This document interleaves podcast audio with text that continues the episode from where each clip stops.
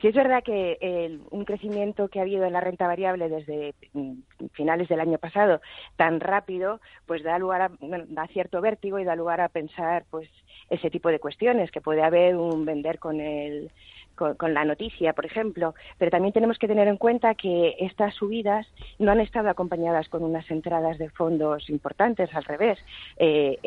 el, inversor se ha mantenido miedoso y ha estado mirando estas subidas un poco pues en, espera de ver qué, ocurre, porque es verdad que confluyen muchas, muchos riesgos todavía en el mercado. Uno de los grandes eh, referencias será esa posible paz comercial que traiga eh, bueno, pues que rebaje ese temor a una desaceleración económica y, eso es así. Y lo, y lo, que quiero decir es eso, que hay muchos inversores que podrían estar esperando a recortes para, para entrar y no perderse no perderse las buenas noticias.